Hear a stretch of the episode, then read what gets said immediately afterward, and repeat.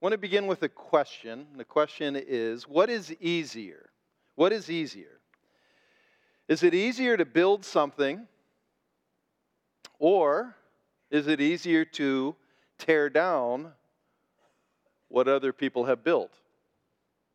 Is it easier to create something knowing you might be mocked or you might fail as you try to make it? Or is it easier being the one who criticizes and mocks? Is it easier being a coach and a player who's trained for the Super Bowl and has gone years and years on the practice field or or being a couch potato armchair quarterback with the remote in your hand while you're eating Doritos and drinking Dr. Pepper. It is hard to believe strongly in something these days and stand firm on those things you believe in. It's hard. People of conviction are daily being attacked and even silenced into oblivion. And if you share an opinion that happens to offend someone or try to create something wholesome and good to promote purity and godliness, the general public now sees you as the problem. And you most likely will get shouted down. If you share a belief other people don't like, don't be surprised if you will be shunned or ostracized. Just ask J.K. Rowling, and you'll know what I'm talking about. So instead of causing trouble, scores of good people have chosen to remain silent while at the same time giving the louder, more militant voices license to speak up without resistance. It is easier.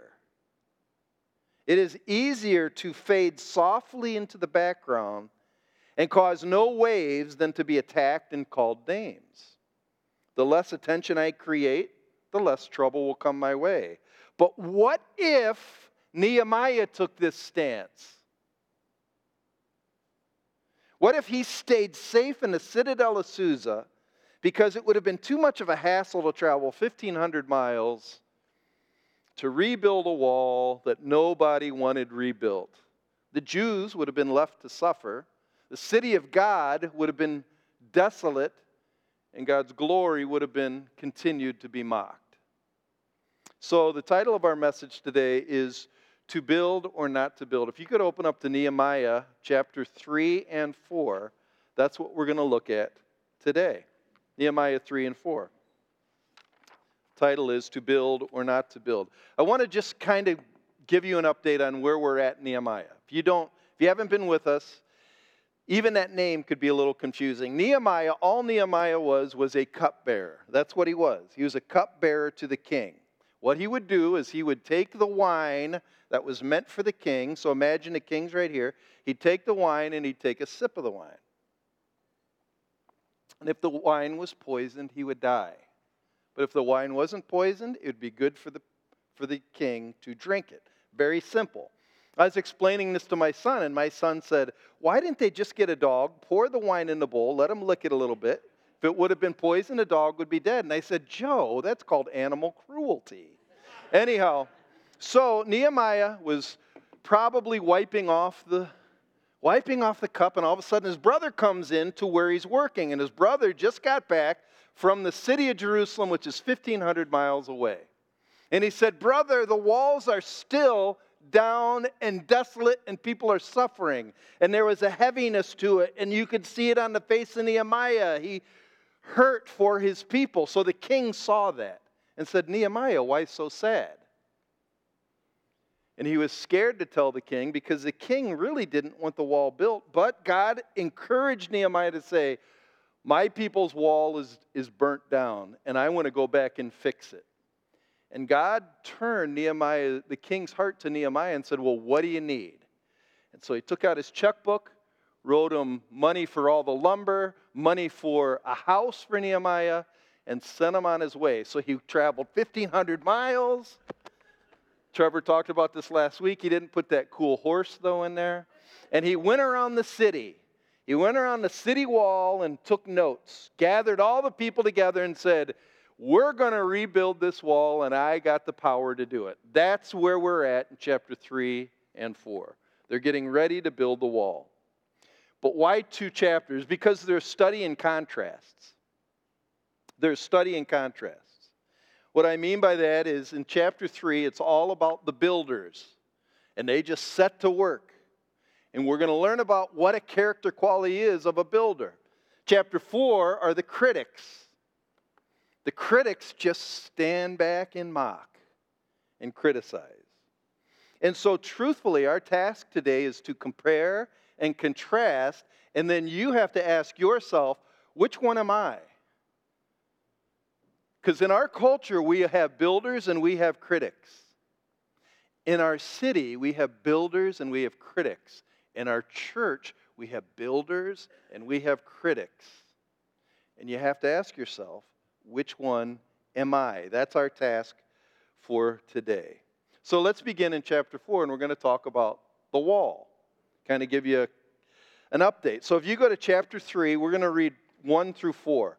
This is how the whole chapter is going to sound. So I don't want to read the whole thing because it's very monotonous. Look at chapter 3. A lot of strange names, a lot of people involved in building the wall. Eliashib, the high priest, and his fellow priests went to work and rebuilt the sheep gate. They dedicated it and set its doors in place, building as far as the Tower of the Hundred, which they dedicated, and as far as the Tower of Hananel. The men of Jericho built the adjoining section, and Zaccur, son of Imri, built next to him. The fish gate was rebuilt by the sons of Hassenaah. They laid its beams and put its doors and bolts and bars in place. Meremoth, son of Uriah, the son of Hakaz, I don't know these names, repaired the next section. Next to him, Meshullam of Berechiah, the son of Meshazabel, made repairs, and next to him, Zadok, son of Baana, also made repairs. And this is how it reads. The whole chapter 3 reads like this because they're rebuilding the wall. You might not, next week, you'll be able to see it a lot better, but this is the wall. And on the wall, there's 10 gates. And a gate is how you get into the city and out of the city. And so, chapter 3 is all about the repairing of the gates and the wall. So, they start with the sheep gate, where they bring the sheep in for the off, you know, for the for the sacrifices. Then they go to the fish gate. The fish gate is where the merchant fishermen would come in. And then you go all the way down the line the old city gate, the valley gate, the dung gate, that's where they would bring the dung out, all of the refuse. You have the um, fountain gate, the water gate, the horse gate, the east gate, and then the inspection gate where the military would come in and be inspected. I don't want to go into this. Some, some pastors will turn this into a spiritual lesson. You always start at the sheep gate, always at the cross, and you always end at the cross. And then you go to the fish gate because we're fishers of men. And I, I don't like to necessarily do that with Scripture where you over spiritualize it. It's interesting, but we're going to talk about the builders. There were 38 workers involved in this repair of the wall. 38 with names that are pretty hard to pronounce. There are 42 sections. You can kind of see it up there, different colors. There were 42 sections that were built, rebuilt by 42 different clans there's about 100 to 250 unnamed people that in this section we're part of. There's probably a whole lot more that contributed to this. As they say, what chapter 3 is all about many hands make light work. That's really what this chapter is about. But I want to point three things out about the character of the builders, the character qualities of the builders. So you can say, Am I one of them? Number one, builders are the people that make up the silent majority they make up the silent majority in any nation, city, or church. And all they want to do is get to work. No fanfare, no demand for the spotlight. And they'll do whatever it takes to get the job done. The key word here is silent. What I mean by that is they are the people who let their deeds do the talking. They let their work speak for themselves. In this case, the builders did the hard work of lifting rocks. There are a lot of rocks to build that wall. They put mortar, mixed mortar, which is a hard job. If you have ever worked for a mason, it's not easy. They did a lot of cutting wood for beams, hammering nails and spikes, setting beams and bolts and metal bars, pitching in with calloused hands, sweating in the hot sun, and then they went home late at night, probably too tired to complain. Let me just show you a couple verses. Go to 320 of Nehemiah, 320. 320 talks about this guy, uh, Baruch, son of Zabai, and it uses this word zealously repaired another section. That word zealous means he gave his whole heart. You can see it actually in chapter 4, verse 6. Watch chapter 4, verse 6. So we rebuilt the wall till all of it reached half its height, for the people worked with all their heart. These builders just worked.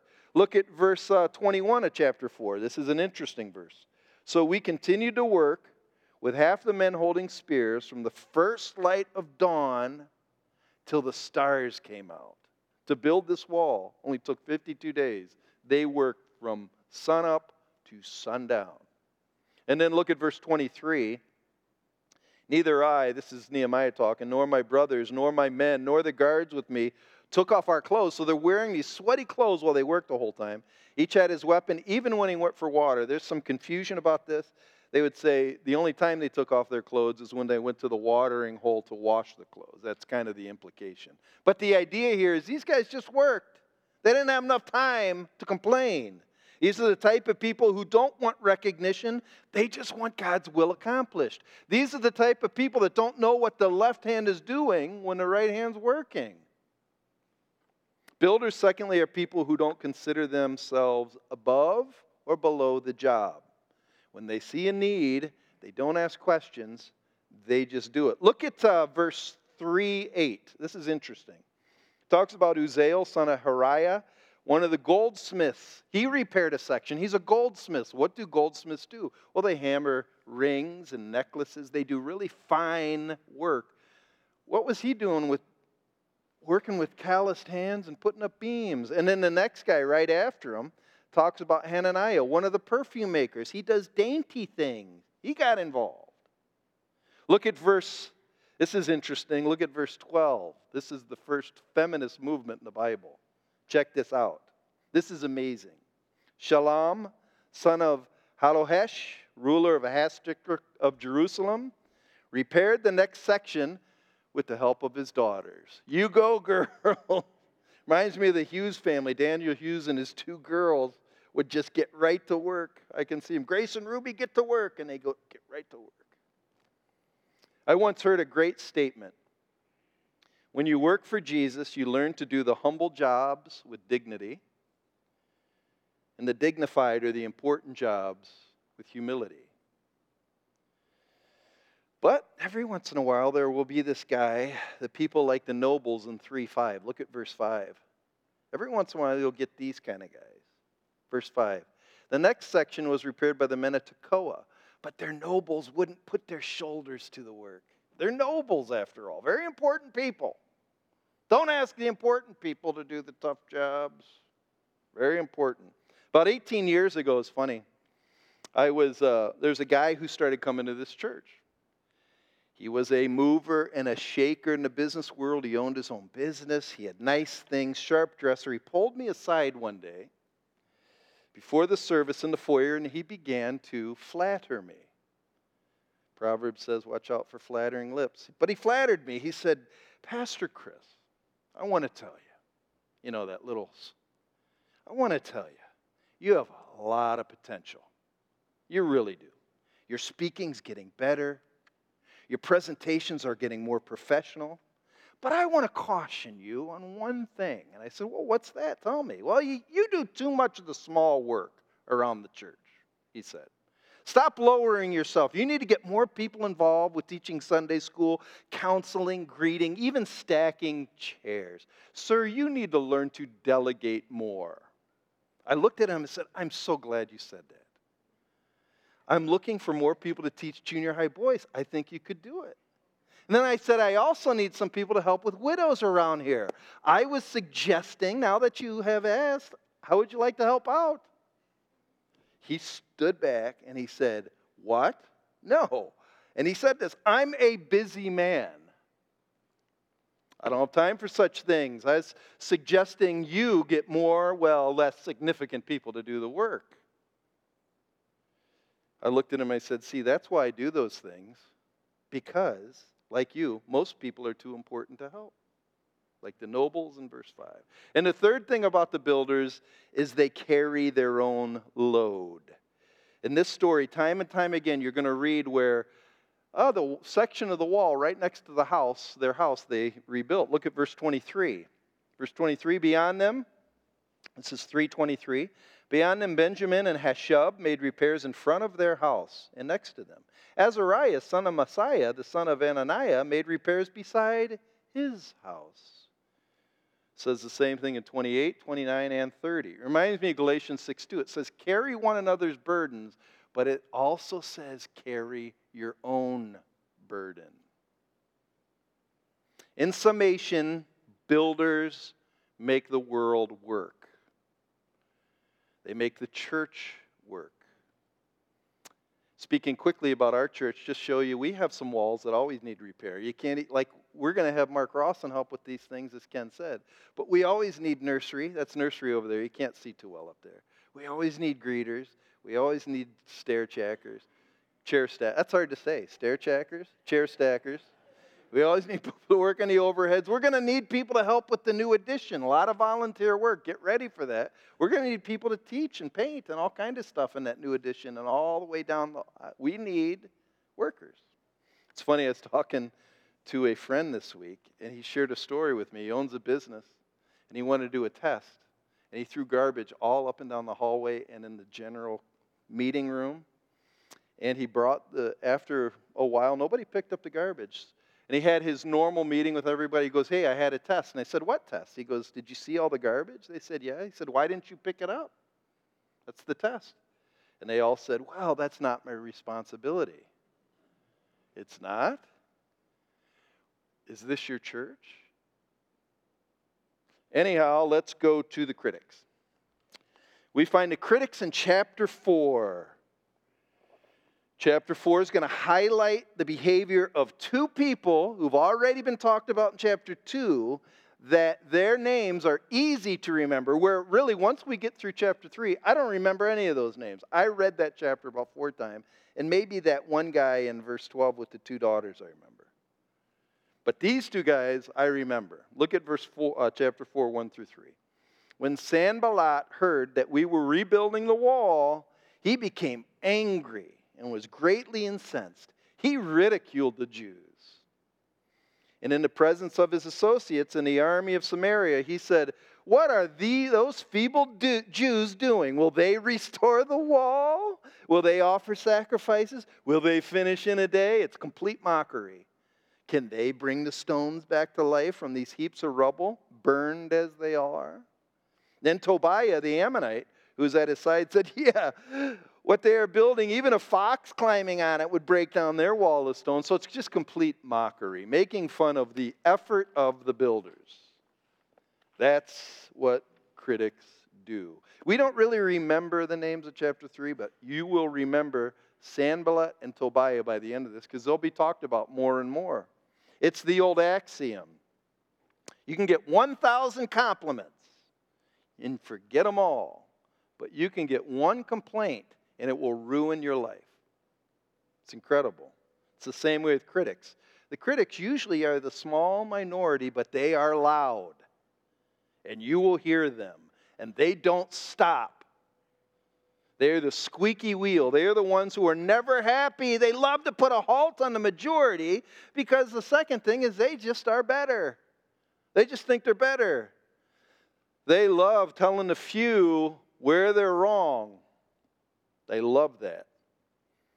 So the question is which are you? Are you a builder or a critic? Because honestly, did you know it's really easy to be a critic? Oh, it's easy. The critic and his cronies are the kinds of people who only want to tear down and destroy instead of building up and encouraging. There's a new philosophical term in our culture for this. It's called deconstructionism. It's being a deconstructionist.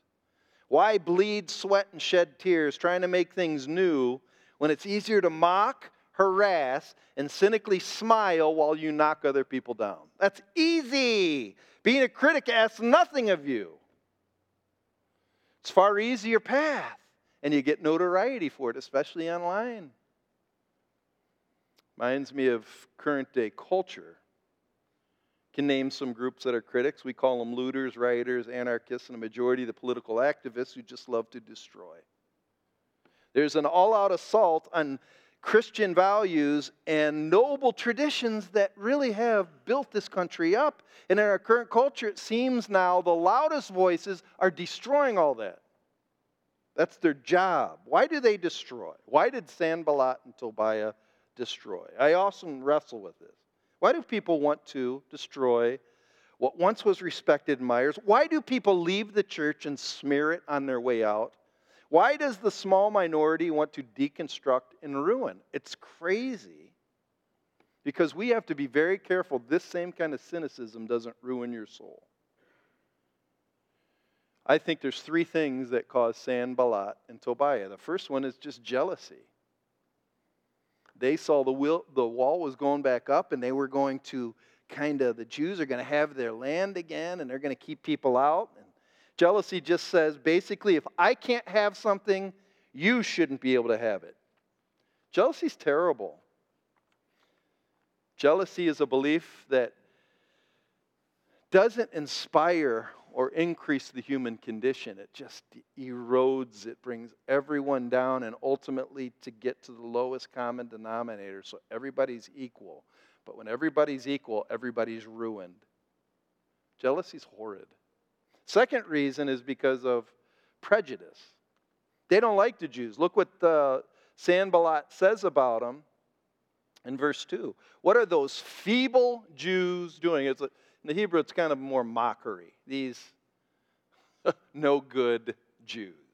No good. Prejudice is a bad thing because it affects all of us, it's in all of us, everybody people who are not like us in looks, economic status, race, religion. We like to keep on the margins. We must be careful of this because it's in all of us. We just want to hold on for those we care about. But did you know heaven includes all races, all nations, all tribes, and all tongues? Who are we to keep anybody out? Third thing about these guys is they're just plain evil. They have evil hearts. There's a demonic side to these two, and there's a demonic side a lot to the deconstructionists. Because Satan hates unity. He wants to use your hurt to hurt other people because the truth of the matter is, hurt people hurt people. I was reading a book even on Karl Marx, and a writer said Karl Marx hated people. And in his system, he replaced God with greed. He replaced faith with skepticism and mistrust. And he replaced self sacrifice, giving for others, with taking all I can for myself. What happens in the evil heart is that everyone becomes, goes into it for themselves. Wives view husbands with contempt. Workers view bosses as oppressors. And politics is about destroying the other side so I can get my fair share. Critics never ask this question. They never ask this question How do I help my neighbor flourish? Deconstruction is always led by a small, angry minority that loudly and arrogantly claim to speak for the majority. But they're never happy. They use weapons and criticism to destroy. And that's what happens in this. There's two stages of the attack. I call it the trowel stage of the attack. You're going to see the trowel stage, and then you're going to see the sword stage of the attack. The trowel stage of the attack is as the builders begin to build the wall, the critics, first of all, don't take them serious. You saw what I already read. They mocked them. Oh, a fox can't even walk on top of that wall. They're just mockery. But then they keep building. And when they keep building, critique turns to mockery, which gets them angry, and then they threaten harm because all they want is to stop the progress. They want to stop the progress. But it's tough when you got a guy like Nehemiah. Look at 4 4. Nehemiah just says, Hear us, our God, for we are despised. Turn their insults back in their own heads. Give them over as plunder. So he goes to God, and when he goes to God, they get stronger. So they keep building. And when they keep building, oh, the critics don't like that. So look what they do in verse 7 they ramp up the threats. When Sanballat, Tobiah, and the Arabs, the Ammonites, and the people of Ashdod heard that the repairs of Jerusalem walls had gone ahead, and that the gaps were being closed, they were very angry. They all plotted to come and fight against Jerusalem, stir up trouble against it. But we prayed to our God. But look at verse 11. Also, our enemies said, Before they know it or see us, we will be right there among them and we will kill them. So these threats have been ramped up to even murder. The point is, in this first stage, trowel stage, while you're building, critics are going to try to bully you because critics are bullies. Anytime workers work, they want it stopped. So if they ever can get the workers to stop, the bully wins. That's what he does. That's the whole point. Make enough threats to scare good people into inaction. If I can shut good people down, I won. But I want you to notice something about faithful people. Look at verse 9. But we prayed to our God, and we posted a guard. And they kept working. That leads to the sword stage. When the intimidation starts ramping up to the point where they were threatening death, the builders had enough. They had enough. So instead of backing down, they met the challenge with a strong defense. That's where 12 through 18 comes in. Verse 12 Then the Jews who lived near them came and told us ten times, Whenever you turn, they'll attack us. Therefore, I stationed some of the people behind the lowest points of the wall at the exposed places, posting them by families with swords, spears, and bows. Verse 14 Don't be afraid of them. Verse 15 When our enemies heard that we were aware of their plot and that God had frustrated it, we all returned to the wall, each to our own work. So from that day on, verse 16, half of my men did the work while the other half were equipped with spears, shields, and bows. So you could say this when good people who trust God have enough, they need to stand strong and learn how to defend themselves because it's okay to fight back. Did you know that? Because when you fight back, when you fight back, most critics will fade away in a whimper. They're bullies, they're not fighters. As I was reading through this, I realized something. They threatened to kill them, but did you know not one builder was killed? Because Sanballat and Tobiah were nothing but blowhards, pesky irritants who were all bark and no bite. Philosopher John Stuart Mill once said this The only thing necessary for evil to triumph in the world is that good men do nothing. When critics come to dismantle, good men far too often keep to their own business and would rather not interfere. In fact, that is the primary weakness of good and kind people. By nature, we're content. They are peace lovers and compassionate souls. Rarely do the builders, the good people, want to lead a revolt. They simply want to lead a peaceful and quiet life, concerned with their own well being. Goodness, however, needs to stand up for the vulnerable because evil never stops. In truth, it's parasitical, it's never happy. Critics are parasites. Like ticks, fleas, and tapeworms, they steal life from the healthy order of things to gain power and control. They invade space.